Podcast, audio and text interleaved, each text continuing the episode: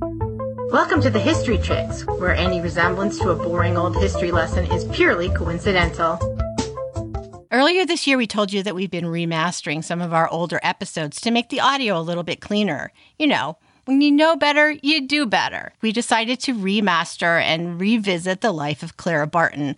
This episode is dedicated to all of the nurses from Wesley Hospital in Wichita who helped my mother, especially Roxanne, Frank, Night Matt, Gigi, and Marshall. Special thanks from the bottom of my heart to Matt, who we called Day Matt, who was there with us at the end of her journey, and to my mother, Janice Standers, my first friend, my best friend. I miss you already. I love you. And here's your 30 second summary. A timid little girl born in pre Civil War New England transcends her timidity to become a teacher, a government worker, a war nurse, a humanitarian, establishes the American Red Cross, and is still known today as the angel of the battlefield. The end. Let's talk about Clara Barton. First, let's place her in history. The first edition of the Saturday Evening Post is published, and it will be published until 1969. Uh, Missouri, a state very near and dear to our hearts, is admitted as the 24th state. Peru declares independence from Spain, and Greece gains independence from Turkey.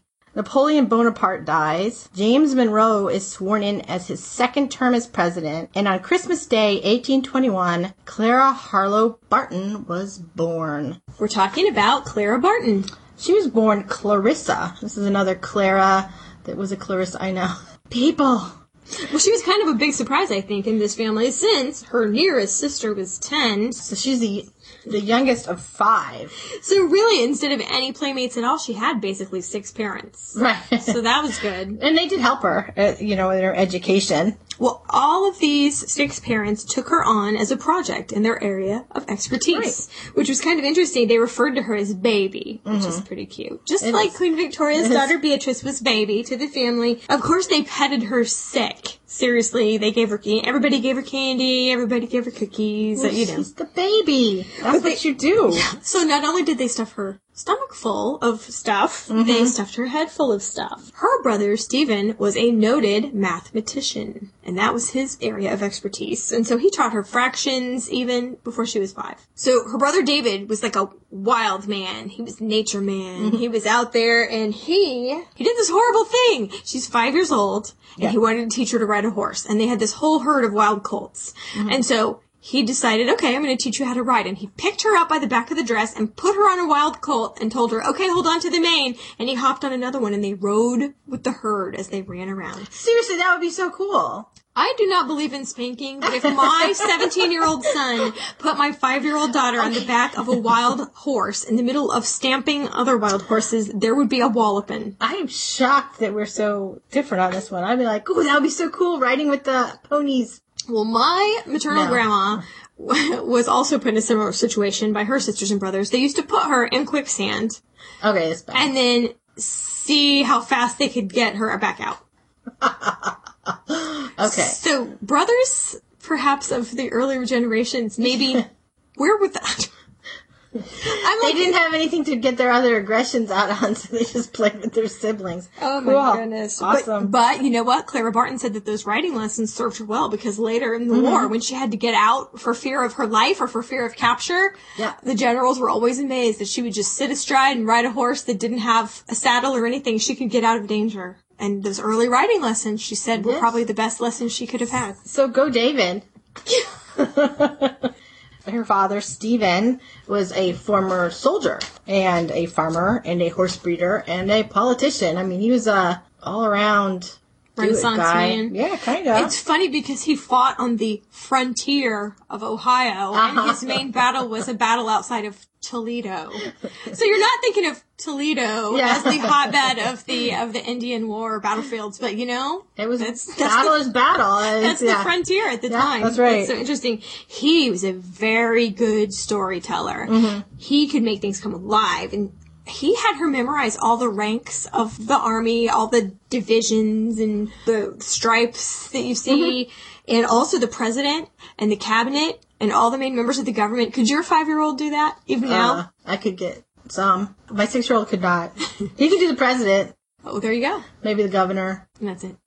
Meh, pretty much. Yeah, but she seriously learned how to salute and what rank outranked what, and they used to play these elaborate war games with little red grains of corn on one side and little um, yellow grains of corn on the other side. I mean, I'm talking like a game of risk. They would take over the living room.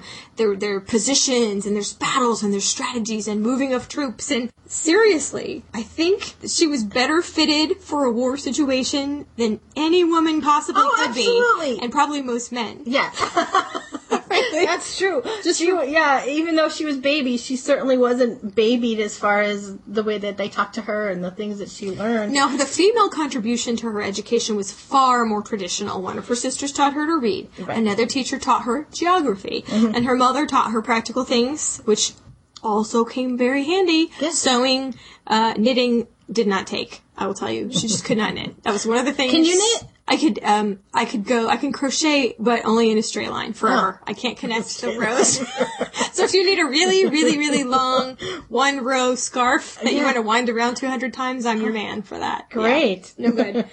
Her mom was Sarah Stone Barton, and she was actually things I had read that she was kind of a free thinker. She, I mean, she had to be to tolerate the what was going on with her. You know, okay, let her ride the ponies. Oh yeah, and it's so funny because she used to regard this whole situation with this great amusement, like shaking her head.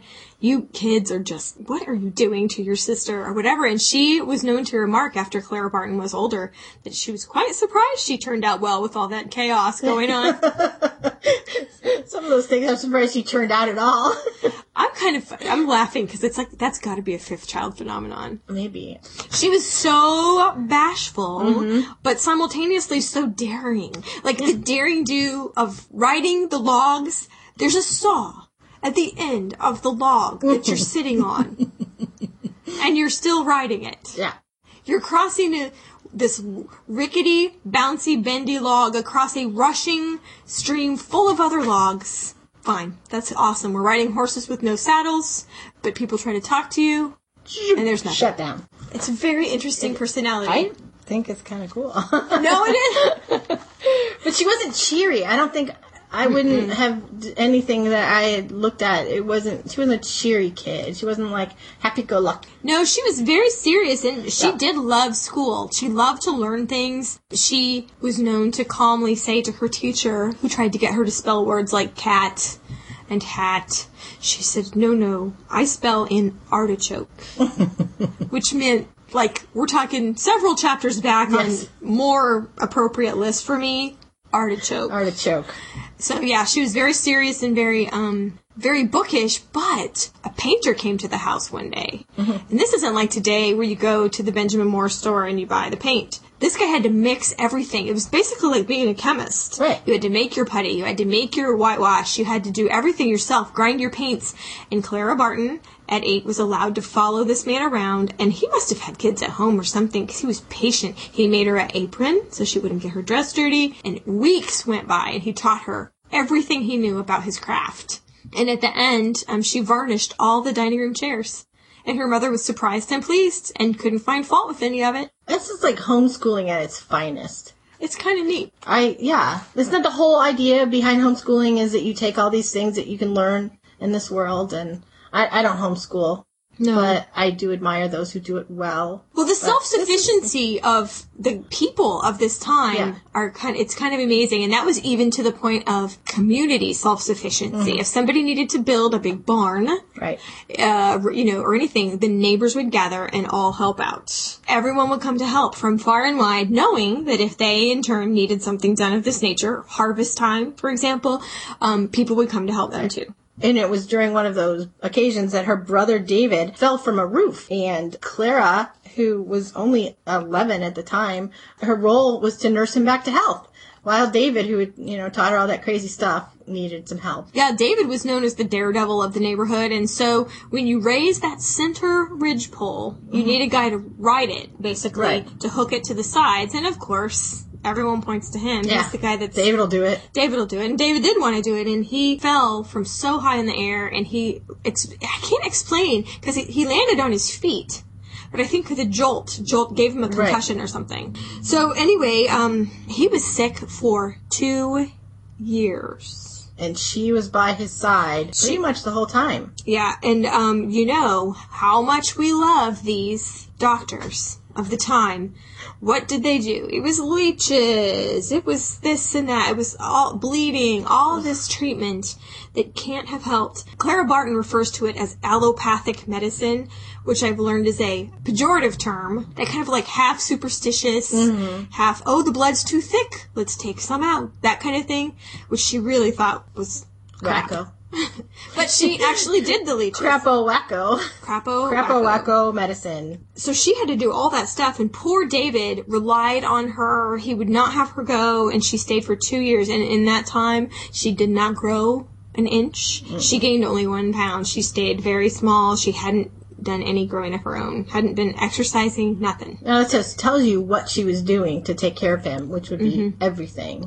And it's interesting that she said that she'd given David poison enough to kill him seven times over as she intended to do it, but it was under the doctor's orders. Oh, I know she felt she felt bad about that because this new doctor came to town and everyone called him steam doctors and they believed it's not the blood. It has nothing to do with the blood. It's the pores. You must be steamed back to health as the poison comes out of your pores. And here's the thing: David snapped back almost immediately. And it's my theory is it's not the steam; it's the laying off.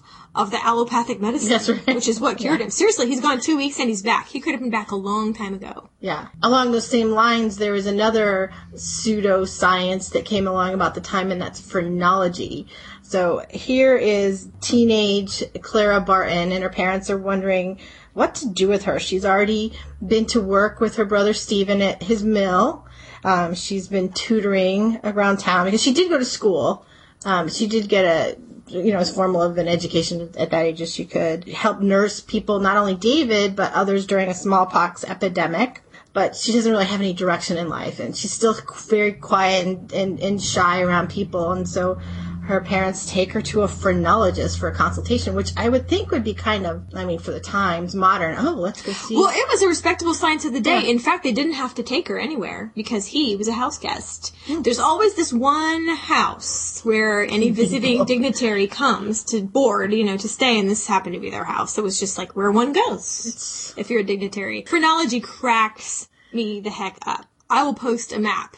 Yes. Oh, I love the map. It Yeah, I'll post so, a map. It looks so scientific. It has things like benevolence. It has things like weight. All based on the lumps in your head. Maybe I need to hit myself in the head. And That's right. You know what? I'm reading about that, and I'm actually like touching my scalp, going, "Oh, I wonder where the lumps are." I love it. It has a it has one marked order, and honestly, it's right to the side of your um of your eye a little bit. And I'm like feeling around. I'm like, I have a concave I situation. know, like, there's like a divot there on me. Like, that explains We're a lot. doomed. Phrenology explains a lot. so the phrenologist tells her parents, "I think she would be a very good teacher." He also says she will never assert herself for herself, but for others, she will be fearless. Wow, I get chills. Isn't that kind of funny? And it's funny, she never did assert herself for herself. Uh-uh. She would go without gloves rather than ask for some. But even as a child, she would never, even though these people loved her and were very nice to her, she would didn't ask. No. Nothing. Nope. In contrast to the children of today, who ask for Pokemon cards in 30 minute intervals Yeah. during all waking hours. Well, they realize it's a quantity issue. If they ask for ten things, they'll get two. oh, Yeah. clever. Right. Well, Clara basically took from this the philosophy of know thyself. And she vowed to play on her strengths from mm-hmm. then on. And I think everyone, that's kind of inspiring alone. You could learn from, everyone needs to play to their strengths. I agree. I think that was a good, as a as a young woman, for her to figure that out. Mm-hmm. Well, she was. I mean, she was wicked smart. She There's no was. question about it. But so she went to teach. At 17, she had her very first school. 40 kids, aged 4 to 18. Some of whom were a lot bigger than her. No mm-hmm. training in teaching. You, you have the academic knowledge. Right. But there's none of this, like, okay, so you get up in front of the room and you say the following. No. No, there's guidance no, at all. No, no lesson plans. No student teaching. None of that. And there were four big boys. This is gonna sound so familiar to Laura Ingalls Wilder stands. There were four big boys that were very kind of threatening. They had actually thrown, bodily thrown the previous teacher out the door and locked the door behind her and taken possession of the school this last term. So these are not like your friends. These are your big men on campus. Yeah. Yeah. Until one day she went outside and basically whipped their booties at their game, their sport game that they were mm-hmm. playing. And all of a sudden it was like they were her lieutenants and everyone followed and everyone, it was like a big happy family because it was their rule. Right. And they, they were like her bodyguard slash henchmen. Well, because she came to them on at the things that interested them. She showed them that she was a worthy opponent Yes. and worthy of their respect. I wouldn't act. She did not act afraid of them, although she No. was every day. She was afraid of them, but she mm-hmm. did not act so, and that came in handy later too. Yeah, that's a good skill to develop for any of us. That year, she won the discipline award, and she was so angry because she said there was no discipline in there, and she didn't realize, you know, the surest test of discipline is its absence, kind of. You know what I mean? Yes. Like everyone wanted to be good, Right. And she inspired them to do so, as she did over and over in her life. But she got a local rep, and everyone's like, "Ooh, discipline! We need discipline. Let's hire her." She was in high demand as a teacher, and so from the ages of 17 to 29, she didn't have a season where she wasn't um, teaching school. But she thought that they were hard and tiresome years with no advancement for herself, and she knew she was kind of on a treadmill she didn't want to be on. So after teaching for 10 years in um, Massachusetts, she decided to go on and further her her education. She went to the Liberal Institute in Clinton, New York to do that. And there, now remember, she's going to be 10 years older than most of the students there. So she didn't tell them that she'd been a teacher. No, she kept it all to herself because she felt that if they had known she had taught, they'd treat her differently. She didn't even think it was worth going into. She wanted to just move ahead. You know how you get that smugness if you've had practical experience and you go mm-hmm. back to theoretical school, Right. and in your mind you're like, "Oh yeah, that's gonna work." Yeah. And everyone else is just nodding. Oh yes, yes, yes, that'll be great. And you're so sarcastic in your head, but she kept Yeah. it on side. Right. So that was good. Um, and like Hermione Granger in Harry Potter, um, she took every possible class that they offered. Anything that didn't overlap, she was there. But she didn't have a time turner like Hermione Granger, so she she was kind of exhausted by herself, but for the greater good. So her peers, her you know her friends, um, saw her as, and they've even written that she was a merry soul. You know, not so talkative, but very cheerful and merry. But her journals say something completely different. About this time, she wrote, I cannot see much in these days worth living for. There's not a living thing that would be just as well off without me. And you know, as later events go, that sentence, that's pretty jarring. Yes. Because yeah. there's infinite numbers of living things that would be far worse off without her. Had she only known. Yeah, exactly. No, I, that's, yeah, that is, gosh, there's a lot of foreshadowing in this woman's life. There is. I mean, It's- it's, she's really taking a lot of things that are happening to her and putting them, put them into her life. That's interesting. isn't that kind of a know thyself thing? Maybe she was really serious about that philosophy. Yeah, yeah, maybe. I don't know. And I think it's interesting that she had this one external Clara that people saw and then her internal turmoil Mm-hmm. is, I think that's kind of, I mean, we all have a face we put on. But hers is almost like a separate person. I know, it's like those masks. Dark Yeah, like comedy tragedy. Yeah. Um, she did have a little romance in her life, though. Um, don't think that she was without it. As a matter of fact, she had an admirer that loved her so much that he, when he struck it rich in the goldfield, sent her ten thousand dollars as an inducement to love and Mm-hmm. marriage, perhaps. And she, whoa, whoa, oh, I didn't know we were that serious. My goodness. Uh, thank you, but no. Uh, please have this back. Please have this back. And he just wrote back, oh well, keep it. I'm disappointed, but just keep it. It'll, I, you know, it'll be good for you. That's nice. How rich are you that you can just afford to give some ten- woman ten thousand And dollars? you know, that's 1800s, $10,000. That's not even hard to. So my goodness, how her life could have turned at that point. in I know, really. But so she did have marriage proposals. She did. her life. And So later, a family member had written a biography about her, and he said that she was always looking for that person that had a stronger personality than mm-hmm. her, so that she could look up to her husband, as was the norm, and she just never found that man. I wonder if he existed. I don't know. He'd have to be some kind of spectacular, achieving human being there. With a- yeah, with a giving heart, and yeah, I can't imagine. she went to visit her friend Mary Norton after after school was over for a few weeks. Um, you know, visits didn't weren't just flying visits at a town called Bordentown, New Jersey, that had been designed by Napoleon's brother Joseph. Okay, I didn't know that. It was very. I mean, it was I just love it when you do that. When you like tell me something, I was like, "Oh, really? That's so cool." it was just well laid out and there were lots of gardens and, and uh-huh. everything. But then among these beautiful objects and scenery there were these little roaming street urchins everywhere little boys dirty little boys um, that had nowhere to be in the middle of the day And she saw that they needed an education and she believed that free schools should be available to all children. So she took her little vacation and went to work, which would be pretty much how she does everything the rest of her life. Yep. Now she went to the school committee with this proposal and basically said, you know, she has the ten thousand dollars now from Prospector Man. She does Right. not need money. She's Right. not going doing this for personal gain. She went to the school committee and explained that, and they were so kind to her, but in a the most kind way. Told her she was a ridiculous fool. They said these boys belong in a penitentiary. Their parents are just as ignorant as they are. They're all belligerent. No one in this community is going to trust you. You're from outside. You will never live down this disgrace when you fail. Um, society of the town will shun you if you associate with these people. And so she listened politely the whole time, just nod and smile, nod and smile. And at the end, she just spoke and said, I don't need anything from you. I am not here for society. I am here to help the boys. I will do this with you or without you. She does it with them. They, the school board basically said, well, there's no legal reason we can decline you. We know the outcome ahead Yeah. of time, they said, but we can't decline to let you do this because it's legal that there be public schools. And so, okay, good luck. In quite a short period of time, she establishes a school, gets up to 600 students. She starts out with six. Yeah. And gets up to 600. 600.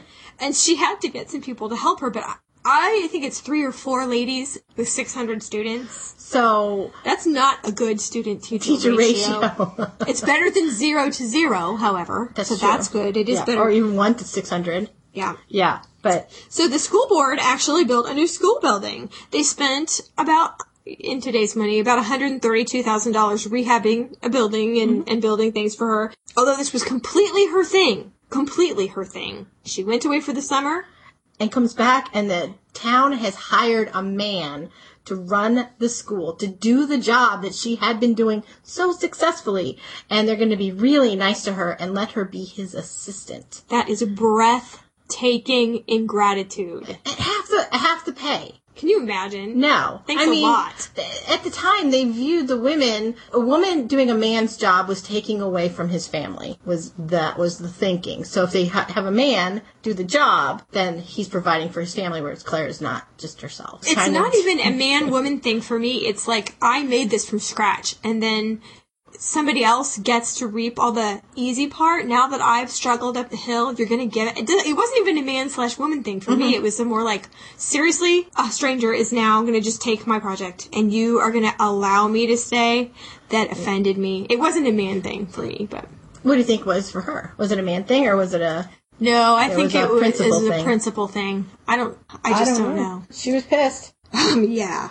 So, and also the new principal was so petty and, and jealous and just, she couldn't take it, so she left. Yeah, I There's can't no imagine. I can't imagine that scenario working out well at all. I do believe that Bordentown School is still there as a memorial to Clara Barton. I think it's a little tiny museum. The original school building. I mean, obviously they're not going to hold classes in there anymore. No, So at 32, there is a fresh start situation happening. Her friend, Fanny Childs, wants to move to Washington, D.C. And so, I don't have anything else to do. Let's go ahead and go there. And we're going to Washington, D.C. So she decided she was going to ask her congressman to help her find a job directly. She would just go and ask, hey, can you find me a job? And he did. the chutzpah of this woman. I mean, you have to be born with it. I don't think that would work today somehow. Hey, find me a job around here, would you?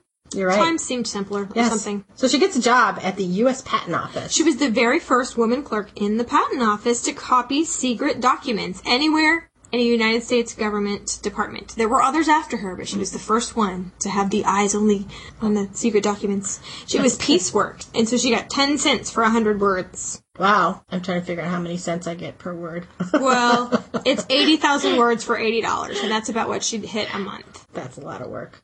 So, um, so she was so diligent and she could keep his secrets. So that was unusual in mm-hmm. any department of the mm-hmm. government that the boss, Judge Mason, made her his private secretary. Like a work secretary, not a personal mm-hmm. secretary. Like she didn't run errands for him or anything. Could give me a latte. No, no lattes. Take my dry cleaning. No dry cleaning. Her salary was raised to fourteen hundred a year, about forty six thousand, which is unheard of for most Yes. men, even That's at not. That's pretty substantial. Unheard of. Unheard of. But her coworkers resented her. All men, to the point where they used to spit tobacco on her dress and blow smoke on her face. She said she was terrified every day she worked there, but she kept she kept it to herself. She never let it show because this was a very good job. Plus, it was interesting work. She liked it. Her politics were, uh, you know, an open secret. Um, that's totally fine. But when James Buchanan, the opposition to her views, came in, and this was very common at the time, unlike now where you have permanent workers in a lot of departments that, you know, come what may with the political winds of change, Right. the executive part stays the same, you know, in Right. a lot of departments because, you know, you don't want new people coming in all the time Having to relearn the job. inefficient. Yeah, yeah, right. but yeah, it was very common there for this clean sweep situation to happen, and that's what happened to her. She got uh, booted out and went back to Massachusetts for a month. Uh, you know, oh, what to do, what to do, what to do. She took painting lessons. You know, maybe I'll move to the south and teach painting. She is an adventurous. She's She and wrote- she's kind of floundering. It's like, what am I going to do when I grow up? She wrote Sam Houston, you know, famous frontier hero, Yes. asking him for a job. That cracks me up. So a month went by and she was asked to come back. Everything has fallen apart without you. Please come back. Is that the fantasy of everybody that leaves, Leaves a job? This place couldn't run without me. It couldn't. They're they're just like politics aside, whatever. You got to come back. Things are falling apart around here. So that's excellent. Great. Let's go back to Washington. Yeah, and so Clara Barton went as often as she could and listened to the debates. There was, there was, you could hear the distant thumping here of war drums. There were tensions gathering, tensions gathering. Um, Clara Barton actually had a viewpoint that she was not for freeing the slaves in one fell swoop. She thought it would be bad for everybody. She thought there'd be instability. She thought, let's just like, can we gradually, along with education, can we uh, just blah, blah, blah, blah, blah, you know, gradually Work towards that as a was goal. her point. Um, so that was her viewpoint. She did believe they should be freed, but Right. perhaps not in one like stroke of the pen. Right. And she's working in an office where not everybody believes as she does. And there is a lot of tensions uh, uh, because of that. Lincoln gets in 1860 election. Well, now. That's awesome, I guess. He was elected um, in November, but by December, South Carolina has left the Union. And they also, not only did they leave, they claimed the right to keep Fort Sumter and everything in it, and they demanded that the United States troops leave that were stationed there. They already called them United States troops because they, as far as they were concerned, were no longer part of the United States. Get your people out of here. and six other states followed. Bing, bing, bing, bing, bing, bing, bing. So by the time Lincoln took office, there was already a president of the Confederacy, Jefferson Davis. So he took office over half of the country, according, you know, theoretically. Yeah. So um, Clara Barton was in the audience for his inaugural. Isn't that interesting? That is very interesting. She was surprised at the lack of soldiers everywhere, but little did she know that right in front of her, under Abraham Lincoln, up on his platform, there were 50 armed men. she didn't know that part. We're hidden.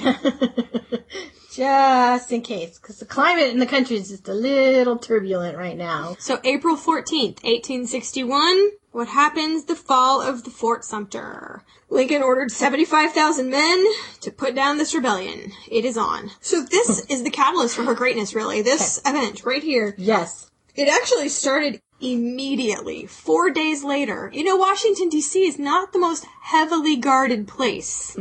And Washington, D.C. is not the most naturally heavily guarded place. Like, there's no, it's not in a valley, it's not on a mountaintop, we don't have a fort around it, it's just not a very secure place. So all these um, troops are, you know, on their way to defend it, basically, should it ever come under attack.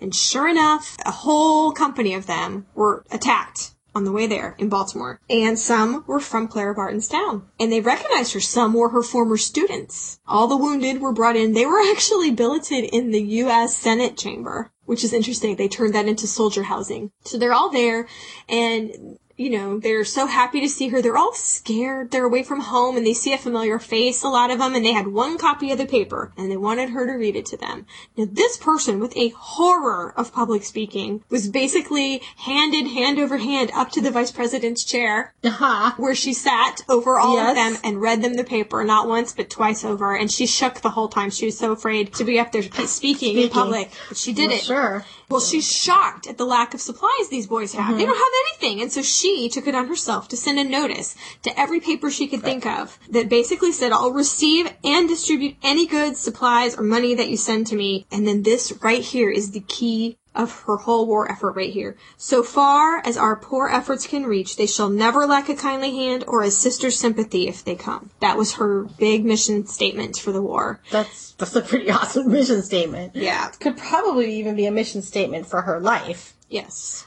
So the ladies of the country, among others, rallied like no tomorrow. Canned fruit arrived. They made warm jackets. They mm-hmm. knitted scarves. Clara Barton could not knit the scarves. but they made But she could store them. She could organize them and get them to where they needed to go. so many things came. You know, she expected some boxes, Yeah. which would arrive in her house and she would distribute them. Oh no, no, No. she had to hire a warehouse. Yes. And meanwhile, here's the government counter propagandizing. The army is well supplied. We need no nurses. We are fine. Send nothing. Yeah, and, And she's networking going, we need stuff now. Your boys need stuff now. and Yeah. she said our army cannot afford that our ladies lay down their needles and fold their hands. It irritated her so badly. The Battle of Bull Run has started to happen. These are just mm-hmm. blood. The Civil War is nothing but gore, gore, gore, gore, gore the whole way through. There is nothing glamorous. I'm talking, okay, Scarlett O'Hara is one thing with the portieres, but the reality of the situation is this is not a pretty place. No. And her traveling to all the battlefields is like a history of the war. Mm-hmm. I mean, she was at all the biggies. So um, she was irritated that ladies would come in their carriages to watch the battle or to see the encampments and drive away. When her philosophy is like, get your butt down here and bathe foreheads because that is what they need. They do mm-hmm. not need people approving of the situation. It's not a spectator sport. no. Oh. And the more she saw of war, the more she realized, okay, the closer to the front a soldier was when something bad happened to him, the least chance he had, because by the time he got treated, he had been sick for way too long. They brought him Right. all the way back on trains And to get yeah, wagons. right to get them back was an ordeal in itself. Yeah, and so she wanted to go help at the front, which no nice Victorian woman would do. No, not at all. But she was pretty much bucking convention anyway. So Well, yeah, camp followers, you know, any woman that's with an army at the front is usually a um a lady of negotiable affection, shall we say. yes, that's a fine way to say it. The army even forbade her from going. Yeah. And she struggled for passes, struggled for passes, and struggled for passes. She got word her father was dying, went back home, and her father steeled her resolve. And he said, You should go. I know soldiers. I know them. And they will respect you. They will. And they will respect your errand. And I wish that you would go. What else does she need? That's it. So he does die. He does die, and her mother had actually died while she was at college, so Right. she, you know, she's without parents now. But she badgered people and bullied people and got all the passes she would need to go to the front through all the checkpoints. And three brave ladies went with her as her workers and wagon loads full of supplies and they went to the front and she said of them that they were a little band of almost empty-handed workers in the Virginia wilderness. There were 3,000 soldiers right then. Four women and some wagons.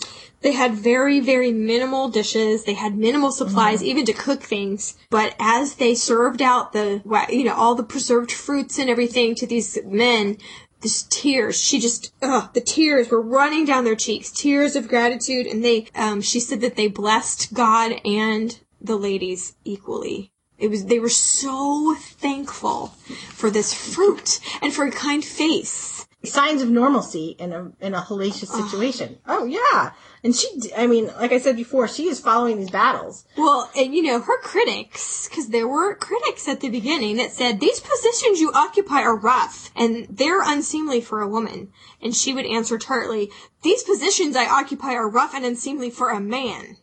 Take it out of. There's no gender here. Let's just and do then it. people would send money, which was like fine enough, but she said that the bread that would fit on this gold coin is worth more than the gold coin to me. We Give me need- stuff. Yeah, I money's great, but I need things. Yeah, she, you know, she worked tirelessly, she and her crew, and always would comfort people and lay a hand on the forehead, uh, you know, just whatever she could And she do. was assisting the surgeons in, in some regards, helping as they stitched, Mm-hmm. helping with amputations, Civil War amputations.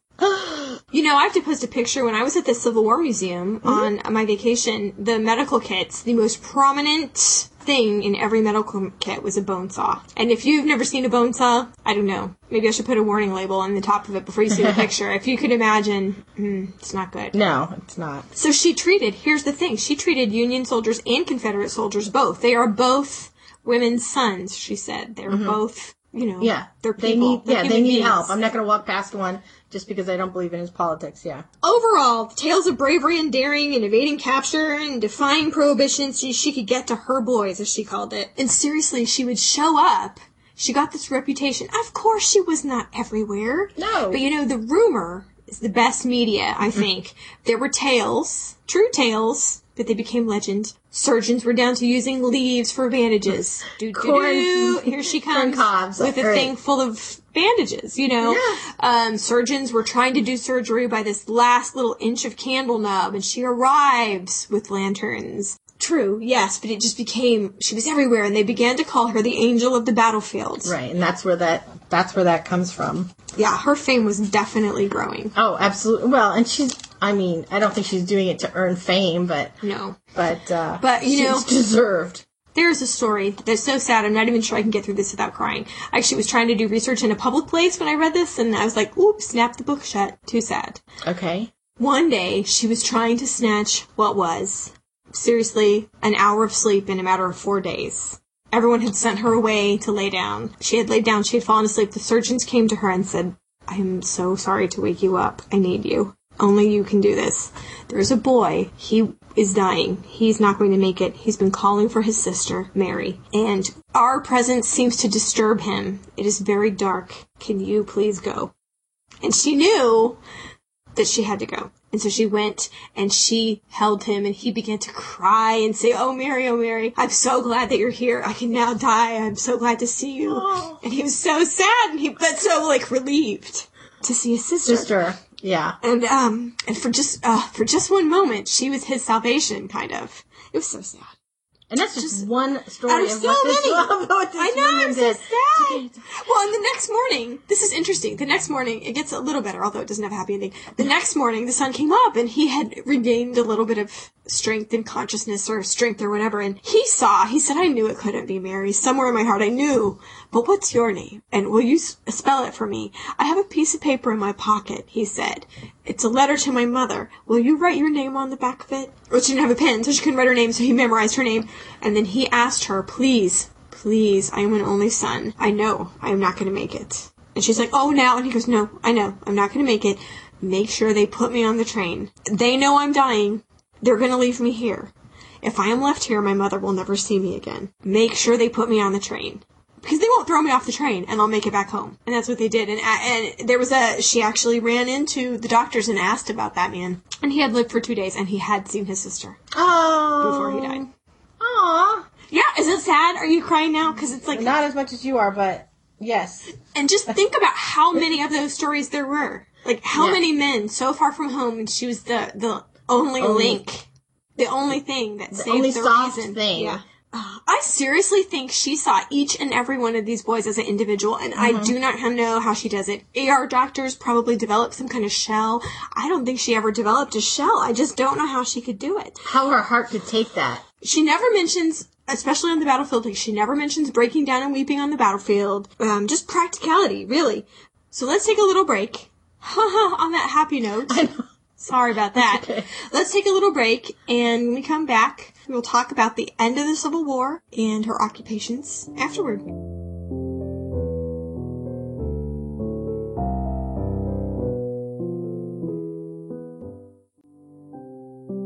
So, as Susan said before, the history of Clara Barton's movements are the history of the Civil War, and we can't possibly go into all the battles where she was in attendance. It's just not possible in a short or long podcast, Yeah. really. But um, let's just say after Antietam and the Battle of Fredericksburg, some of the most bloody, brutal battles of the war, some of her clothes got shot off. She was crossing a bridge and her escort got shot. She used to wring blood out of the hems of her dresses. This is how bad those battles were. She returned to Washington and got off her train and she was, and I quote, shoeless, gloveless, ragged, blood-stained, full of desolation and pity and sympathy and weariness. And people would turn to look at her on the street as she passed on her way. So she made it to her house and she shut the door behind her. And as usual, as common, there were packing cases on the floor for her um, you know, that had come while she was gone. But she sat on one of them and cried all the tears she had saved up during all this time, as if her heart would break. She lost it completely in complete privacy, but really poured out all the sobbing she never got to do before, indulged in it, in fact. When she was finally calm, calming herself down, a very calming thing to do would be to open the boxes and sort things. That would clear her mind, that would get her back to herself. She opened the box, and instead of being full of soldier supplies, there were dresses, skirts, boots, bonnets, warm shawls, everything for her letters for her, reaffirming the, her good work, that people had thought of her.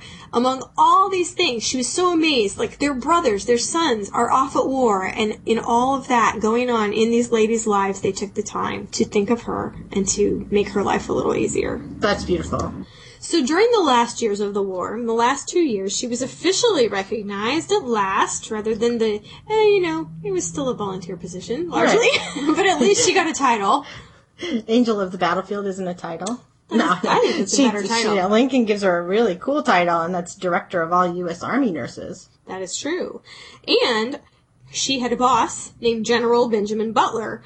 Now, he was a vain sort of general and kind of a jerkhead or Pompous? whatever. Is that the word you're looking for? Yes, but even he told everyone who worked under him, carry out any order she gives you, she outranks me. Ha.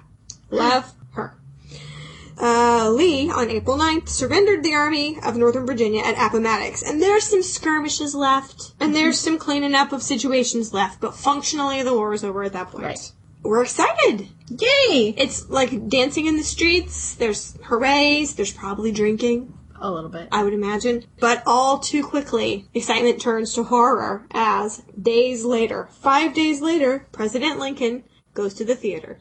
That's really all we need to say. If you don't know what happens there. So a definite chapter had closed, but Yep. Lincoln had left a letter assigning her, Miss Clara Barton, um, as the contact to search for missing prisoners of war and missing soldiers. Like she'd been keeping lists on the battlefield of, you know, when she saw soldiers that were dying, she got their names, and she'd been trying to get information. And this letter from Lincoln was posted and printed in newspapers saying, basically, any questions you have, send them to Clara. Ultimately, that led to 105,000 letters corresponding with distraught relatives. She had to hire some assistants mm-hmm. just to deal with the correspondence. At this point, she's setting up the Bureau of Records or the Office of Correspondence. Um, her title is, I love this title. It's so descriptive of what, what she did. General Correspondent for the Friends of Paroled Prisoners. Because now all the prisoners of war in the southern prisons are being let go and they're trying to get back to their families. Some of them didn't make it out. There's lots of information that needs to get come together and Clara's office is doing that. She started in Andersonville, which was the site of a brutal, infamous Confederate prisoner of war camp, and she set up a national cemetery there, and ultimately, with the help, actually, of a man who kept a list on the DL that could have gotten him shot, um, a, a prisoner named Dorrance Atwater. But anyway, he had a list of where everybody was and who's who and everything, and she ultimately identified 12,920 men at that cemetery. That's she's she's marking their graves. I mean, you know, th- that's just a foot, you know, and it's a line in in in history. She set up Andersonville Cemetery and marked their graves. Can you imagine what that meant on a day to to mark a grave to find out who was buried in it and mark it? Yeah, and yeah, it was all numbers. Everybody just had a number. Yeah, this was number 14 or whatever. And then with the help of this man who kind of risked his life to keep records, if you think about that, that's, she was able to really pull that off. And, um, she, she started to give lectures to raise money for this project and her records project. And basically returning soldiers of all stripes. She knew she needed more money for any humanitarian work she was about Right. to do. She gave 300 lectures in one year alone, and think about how stressful that is for someone that cannot speak in front of people. And, but Talking you know, about stepping out outside of your comfort zone. yeah, it was a sacrifice for her, but she overcame her shyness. Well, she was actually the first woman to appear before Congress. I mean, that's kind of a pretty awesome, So- fear-inducing, even Yeah. in this day and age. Yeah, I couldn't Event. do it, and I have a, you know. And she asked and she received money from that. I mean, she was a networker, like, before networking was cool. That's true. That is true. And you know who sought to get her on their side? The early feminists, Susan B. Mm-hmm. Anthony in particular, looked around at Clara's audiences there were well over half men in every. I- That's unheard of for a female speaker. Female speakers were for the ladies. Right. But no, no, no. Everybody flocked to see Clara Barton, and Susan B. Anthony and the feminists wanted Clara Barton to kind of harness that power for feminism. Now, Clara Barton was not really that girl, although she did. She believed net- in it. She, She, believed in their cause. yeah, and she networked with them on some things Right. that she felt were important. But she was never really a, a fundamental member of the feminist movement, much to their sadness. Now, until one day, when there was a poster advertising her lecture that said, Miss Clara Barton speaks with patriotic elegance, but don't worry, not one of those kind of ladies, like Susan B. Anthony. She's not that kind of a woman. And Clara Barton took amiss at that. She took great amiss at that. So she was so angry her blood boiled, and she did her regular thing. She did her regular speech that she normally does until everyone was cheering. Everyone was cheering, and then she read them the riot act, ending with three cheers for Susan B. Anthony. And I will put the whole text of that little PS of her Uh-huh. speech in a special feature because it is like basically like, how dare you? We are the ones that tend. You we are your mothers. We are your sisters. We are an integral part of your life. Blah blah blah blah blah blah blah. I'll put the whole thing, but seriously, at the end, three cheers for Susan B. Anthony, and all the windows shook with the cheering. So you know what? If I want to harness my power for this lady, I will. And you can't do anything about it. So good for her, because Yeah. she stood up when she needed to stand up. She didn't feel like, you know, She didn't feel that it was necessary for her to align herself with them. Well, she just she didn't necessarily work for that cause in itself, but she was offended at at people who didn't respect the work those Right. ladies were doing. Yeah, she had her own mission. She had her own things to do. Yeah. At 47, her health just collapsed. and they called it nervous prostration, so I would think so. yeah, We may call it PTSD in these days. perhaps. Well, I should think so. So, what does she do? She goes to Europe to rest. Well, and they said, you cannot possibly rest here. People will write you letters, people will knock on your door, Right. you need to go away. So she takes her sister and she goes to Europe. and another great chapter in her life began. She went to Geneva because her, her voice had gone, and Geneva was thought good for throats. Isn't that funny? Like you would go different geographies to cure different diseases. Sure. Okay, so Geneva was thought to be good for the throat, so we're in Geneva. And a delegation came to call the International Convention of Geneva, also known as the Red Cross. Um, now, at this point, many countries, not the U.S., they didn't see a need for it, um, had signed the Geneva Convention, basically saying that how soldiers were to be treated in war. And they also said in this, some of the key provisions were hospitals are neutral. Medical workers and soldiers too weak to fight are neutral. Supplies for the sick and wounded are off limits. You cannot seize them for any reason. Right. And it, you know, there were a lot of provisions like that, like prisoner, how prisoners of war were to be treated, etc. It was a very big deal, but U.S., the United States, had not ratified it. Why had they not ratified it? They asked her, and she's like, I have no idea because this is basically what I think I've been doing. I mean, I'm doing, I've been doing during the Civil War what these people are doing to the Red Cross. Now, here's interesting about the Red Cross. They took for their flag the flag of Switzerland, but re- color reversed. So if you think about Switzerland, it's a red flag with a white cross on Mm-hmm. It. Isn't that interesting? It is And now it's a white flag with a red cross. So right about now, the Franco-Prussian War began. This is the same war that chased the Buccaneers to London, by the way. My people. I know, I was just going to say that. Your people, Beckett. all up in people's faces. So she went to see this war. This is a functioning Red Cross Right. that's going on now um, with the Geneva Convention in place. Now she's relatively fresh from the Civil War. She went to see and was astonished to see that not a man could lie uncared for or unfed. She thought back, you know, to some of those worst battlefields she'd been in with fro- soldiers that had been frozen to the ground, no supplies, prisoners starving, and this is what she saw order. There was cleanliness. There were supplies, plenty of supplies. Mm-hmm. She said nurses had been trained. There was respect given to the hospital personnel rather than shooting their clothes off. That Right. had just happened to her. And she vowed to make this happen in the United States. She vowed. How could she not? I mean, that was her. Th- that was what she's been doing, But you know, and it was organized. Yeah, it wasn't just it. her and you know a few of her people working together and bringing things around. It was a organized effort. relatively calm. Yes, in a war. I mean, Yeah, but the United States had this long-standing policy. I'm talking George Washington long Mm-hmm. of not making treaties with foreign powers. They just it's not a good plan. We know how it used to go back in the day with all the treaties and backbiting and you know, you hit my friend, I'll hit you. They just don't make treaties. And so that's why they hadn't ratified it, basically.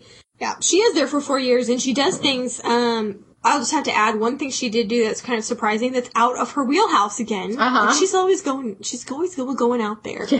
the city of Strasbourg had been bombarded during the war. And rather than go in with money and supplies, she looked around, she stood there in the middle, and she said, what these people need is self-respect. And so rather than give them food, she started all these workhouses. And so women would make warm clothes that she designed herself, that she cut out the first patterns of herself and sewed herself the prototypes and had all these women learn how to make clothes and would give them or sell them, you know, to poorer people or the citizens. so she's also a fashion designer. About that. Although she laughed, she would write to her friend who lived in France, uh, you may mock these clothes, but they are strong and warm and handsome.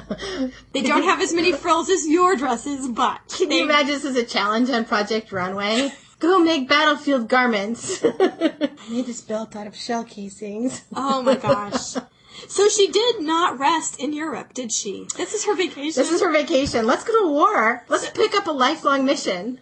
so she got she got her nervous prostration again, you know. Okay, this time for six years. Finally, okay, we're resting. But then at long last, she tells the International Red Cross Okay, I am ready. And she began the letter writing campaign. She's 56 years old.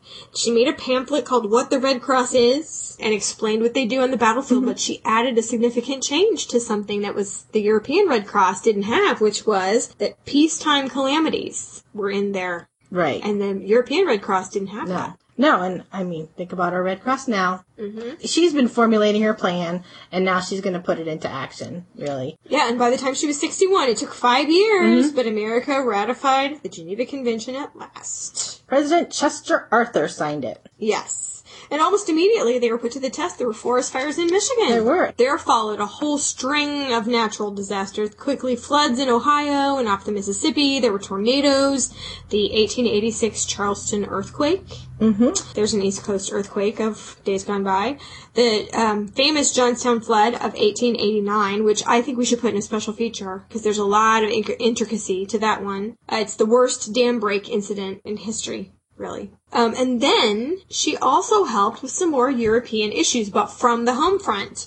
Uh, There was a big famine in Russia, and the government said, Russia, no, we're not sending help. No. And so she did an end run, basically around her, what? What, really? I did it my way. Um, and basically, the state of Iowa sent 225 carloads. This is railroad car. Railroad car, train car, right. uh, of corn and flour, and basically that one load fed 700,000 people for a month. I mean, kept them out of death. Right. I mean, they're not like making birthday cakes. no. Happy. But the Armenian massacre in Turkey, she was actually allowed to come in and help orphans and the starving. And she hired brigand chiefs as her bodyguards, which is interesting. She's got such an adventurous She does. She was always in danger. In this situation in Turkey, she was always in danger. And she was 74 years old. she's not a very big woman to begin with, and she's getting older. She's also she's dyeing her hair and she's lying about her age, so the people don't go, "Oh, an old a woman of your age shouldn't be in this situation." She's she's like, "I'm just gonna do it." I know. So she started orphanages and, um, you know, really left her mark on on that area too. There was a crisis in Cuba when she was 77. Literally, she was already there, which is interesting because Cuba was fighting for independence from Spain. So what are the chances that of all the people that are going to be there, Clara Barton's sitting there and she hears the Maine blow up, the ship that mm-hmm. started the Spanish-American War. She literally hears it. I just thought, of course she does. Yeah, she's following the battles. It's like almost like if she goes to the, someplace, there will be some kind of. I know, I'm like, are you the... Do you really want to come visit me? I don't think so. It's like, are you causing these battles? So she did meet Teddy Roosevelt of the Rough Riders. Family lore says that my great grandpa was with him. I always look, there's this one picture I should post that I always think that this one guy could be my great grandpa. oh, really? But there's uh, there's probably no way to find out. No. But I always think because he looks so much like my grandpa. I'm always like, hmm, is that the guy? So family lore says he's there. And Teddy Roosevelt once came out of the um, jungle all dirty, and he said, "My men, my men are starving, and they need this food. Can I buy it from the Red Cross? I've got personal money right now." And she said, "You cannot buy these supplies. This is for the Red Cross." And he, of course, immediately started freaking out because that's what he does. Yeah. I kind of like Teddy Roosevelt, even though he's kind of horrible too. But um, he starts freaking out, and he's like, "My need this. My need this. How am I going to get blah blah blah blah blah?" And she goes, "You just have to ask for it." Her response to people blustering at her is to get calmer. Which Yeah.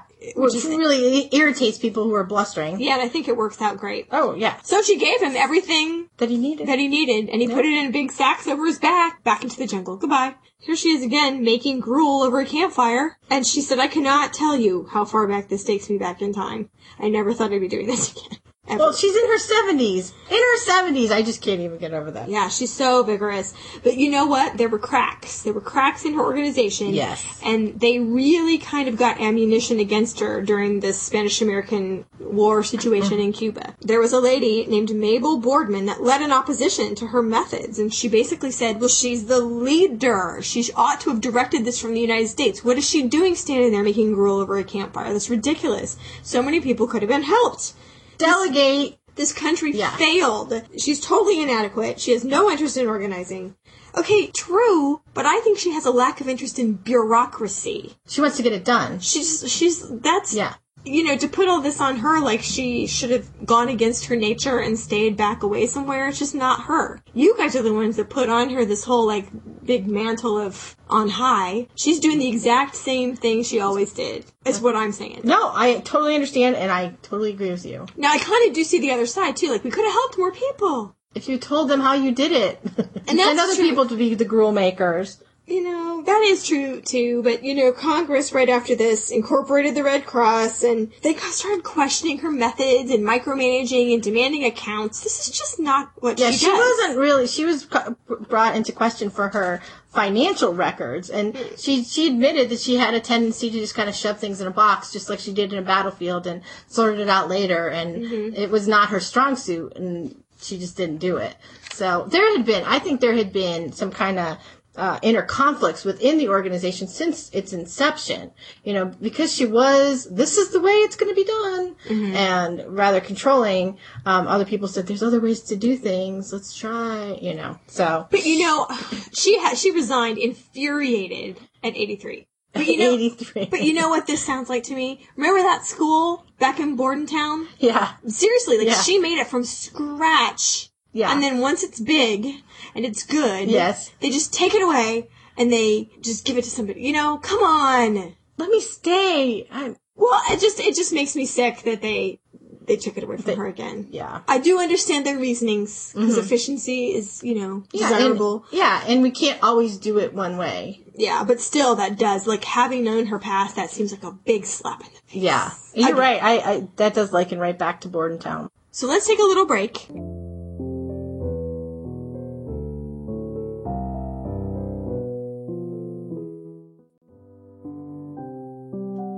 So she started yet another huge project because we, we can't sit around. No. We can't sit around. She started the National First Aid Association and made up the first first aid kits. And she trained people in first aid and gave more lectures. I mean, you and I both have a first aid kit in our bathroom cabinets, maybe Yes. even in our car doors, the little flatty ones. Yes. So Clara Barton has impacted every one of our lives. This is her contribution Yes. too. That's amazing. It's an important contribution. At this point, she's retired and living in Glen Echo, Maryland. Um, she's writing. She's still still kind of giving speeches, and but her health is starting to fail. but she took up painting and typewriting and tree grafting. so I guess she's trying to improve the quality of her fruit at 89. Taking up astrology and palm reading. And fortune telling. and what did you say about her lifeline? Oh, she said that her lifeline was never ending. It's just kind of true if you think about reputation and impact. I, I would agree with that. Yeah. I mean, not that I'm going to want to put a whole lot of validity into palm reading. Don't write me letters, please. But, um, Well, I don't know. My palm seems to think I'm going to have two kids, which is news to me. my palm doesn't say anything. I don't know what it says. Well, I don't know. I don't want to know where my lifeline is, but I, you know, maybe we should post that too. A picture of the Oh, palm. the, and the phrenologist lumps and the palm reading palms. Ay, It's also interesting. ay, the letters we're gonna get. You know what I think is, I think if Clara Barton had lived today, Yes. she would have a podcast of some kind or a network like Oprah. Yeah. Now, she did have a young lady that was um, with her constantly named Antoinette Margot. Um, really, her sole companion for a long period of time. I think she was probably very lonely because in one of her journals, she had written, Well, there are worse things than loneliness, which says to me that that was. She's pretty lonesome. Trying to make herself feel better. Yeah, I think so too. So her strength began to fail her, began to fail her when she was 90. Bless her. So she had unspecified weaknesses and pain. She was kind of generally going downhill a little bit. Things were starting to, to break down and, um, she got a cold. And it turned into double pneumonia. Yeah. And that's what actually was the end of her. Now that for the two days before she died, she was seriously way back in the Civil War. She was talking about all her experiences there for two whole days. Her last words were, let me go, let me go. And she died on April 12th, 1912. And she's buried under a gravestone that's shaped like a red cross in North Oxford, Massachusetts. No surprise there. Her last words, um, there's a theory that her last words are from this poem that they found in her scrapbook later. I don't know who wrote the poem. I don't think that was included in the scrapbook. It says, Loose me, loose me, and let me go, the old man faintly cried. His face was pale, but all aglow, for Christ was seen by his side. Loose me, he cried, and let me go. So they wondered if that was where those last she was words came referencing. from. Maybe. That's the thing about last words. It's all. Rosebud. yeah. we don't know. We don't really know what they mean. So what does she leave behind? She leaves behind the Red Cross. They do 400 things a year, usually, the Red Cross. 400 emergencies a year rely on the Red Cross. Think about if it didn't exist. Think about if Clara Barton had it brought over. We will, of course, link you up to the American Red Cross site. Some of my money does go to the American Red Cross, and maybe some of yours can as well. First aid kits are hers, and then also nurse respectability. Now, it's not just her. There are, you know, Dorothea Dix, Florence Nightingale, and many others, but these women, these pioneering women of the mm-hmm. nursing industry, you know, made it respectable for women to do this profession. So definitely, that's something we can all benefit from. Yeah, that's a really good legacy. Now, um, linking you up to sites. Yes, you know, I am a virtual tour aficionado. um, the Clara Barton Historic Site in Glen Echo, Maryland does have a, um, the National Park Service does have a website for her, and there are virtual tours and all kinds of information about um, that site. Um, and we, of course, will link you up. You can also visit the Clara Barton Birthplace Museum, which is in North Oxford, Massachusetts. I, let's go. Okay. Back to the old home ground. That's right. I know that we keep going back there, but um, yeah, that would be good. Let's do that. Now, as to books, there is one that was written by her cousin, William E. Barton, called The Life of Clara Barton. It's a little bit, you know, romantically about his relative, but it's good to read.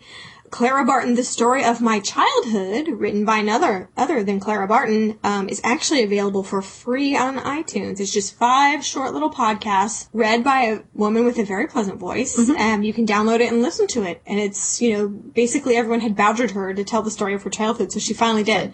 Yeah, And you may as well just listen to it while you're running. that would be good. It's there, or you can obviously get it from the library. And then there's another book that's very good, um, Illustrious Americans, Clara Barton by Marshall Fishwick. Um, and this one has a great section in the back. It's almost like two books in one. It's, um, you know, a basic story, encyclopedia style, with lots of photos, paintings, etc. And then in the back, it's on, you know, brown paper. It's all in her own words, like things from her journals and primary sources and everything. Yeah, that was a cool book. So that's interesting. Um, there are some others, you know, Angel of the Battlefield by Ishbel Ross. I'll just put the, I'll put all the books that we recommend. There's a lot for this one. Now, in this particular podcast, um, a lot of you had suggested that we, we sit down and discuss her, but one little girl in particular kind of tugged at our heart, and she's six years old, and so I thought I would take a look at Clara Barton's life through children's books. In addition to some grown-up material, so um, I will. There's a couple that I found. that- uh, Basically, if the information is very similar in all of them, but some of them are just a little bit more interesting. So we'll we will link you up to those as well. Yeah, and now that you say that, we mm-hmm. should say thank you to Ivy, who is six. Hope you enjoyed it. So, in closing, let me read from the New York Sun, published right after she had died. Clara Barton was more than brave. She devoted her life to humanity. She was one of the most useful of women, self-sacrificing, generous to a fault. Is it not the finest glory that when the American Red Cross is mentioned, the name of Clara Barton descends like a benediction? Thanks for listening. We'll see you next time. Bye. To learn more about the life of Clara Barton, please visit thehistorychicks.com and take a look at all the media and links that we talked about in this episode. If you liked what you heard, would you please give us a five star review on Apple Podcasts, Google Podcasts, or whatever podcast player you use? You can visit me over on Twitter at History Chicks with an X. You can visit with Beckett on Instagram. You can visit with both of us either on our public Facebook page or in the History Chicks Podcast Lounge. It's our private group, and the community there is amazing. Hi, guys. The music in our podcast comes courtesy of Music Alley. Visit them at music.mevio.com.